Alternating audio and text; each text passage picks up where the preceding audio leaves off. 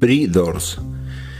Abrir nuestras ideas a los sueños que siempre nos han acompañado, los pensamientos que tuvimos, tenemos y debemos verbalizar, los proyectos que viviremos, las anécdotas que hemos tenido.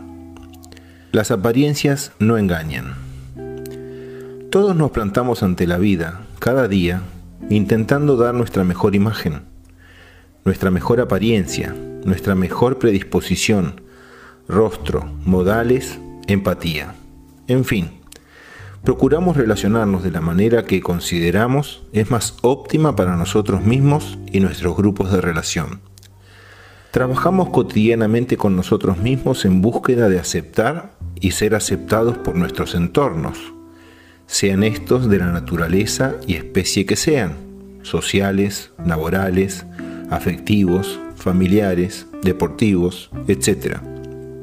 En todos esos ámbitos tratamos de presentarnos bien, de dar una buena impresión, de agradar y ser de tal modo reconocidos como individuos.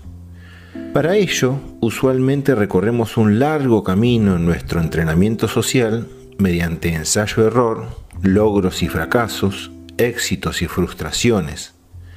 Inclusive, procuramos formar ese perfil externo mediante el jalonamiento de los aspectos positivos o exitosos de nuestros recorridos vitales, en una suerte de encadenamiento de escenas que han tenido éxito o que nos han resultado positivas en nuestras vidas de relación. Eliminamos o procuramos borrar los fracasos sociales, afectivos y de relación, buscamos corregir esos aspectos y potenciar los que percibimos resulta aceptado por nuestros diferentes entornos. Pero todo ese trabajo, que algunos llaman identidad, y que muchas veces lleva toda una vida construir y conformar, aunque a veces ni siquiera se termina, se encuentra asentado en nuestro exterior, reposa en nuestra vida de relación externa, que se constituye mediante el cambiante entramado de las subjetividades exteriores de cada individuo o grupo con el que nos vinculamos. Creo que no somos eso.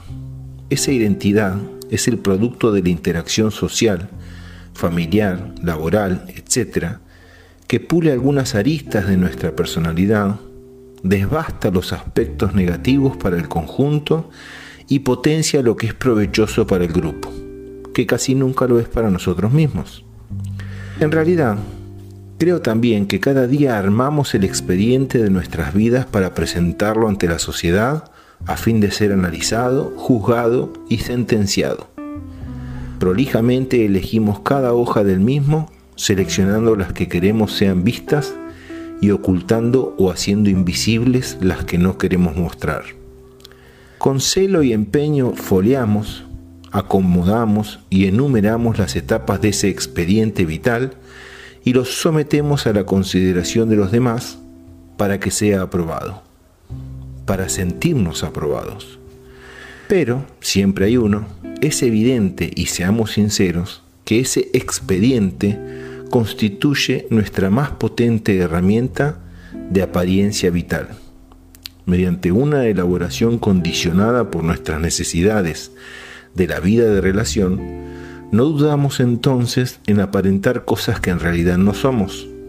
Si tomáramos conciencia de ello, a poco de transitar ese camino nos veríamos despojados de tales cuestiones y necesidades en el espejo de nuestro propio ser interior.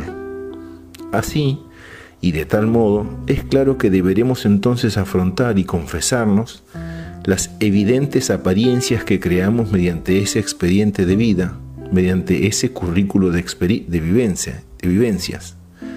Allí veremos entonces, con perplejidad y madurez, que las apariencias en realidad no engañan ni a nosotros mismos ni a nadie. Por el contrario, nos desnudan como verdaderamente somos, pues muestran al atento lector de esos expedientes vitales cómo hemos preparado el mismo, para qué y para quién, y fundamentalmente por qué lo hemos preparado. Esto es, qué hemos verdaderamente querido ocultar, cuáles aspectos propios no queremos presentar, por quienes no queremos ser tomados. Surge en este punto, con irrefutable evidencia, la certeza de la frase popular que afirma, lo que Pedro dice de Juan, dice más de Pedro que de Juan. Interesante, ¿no?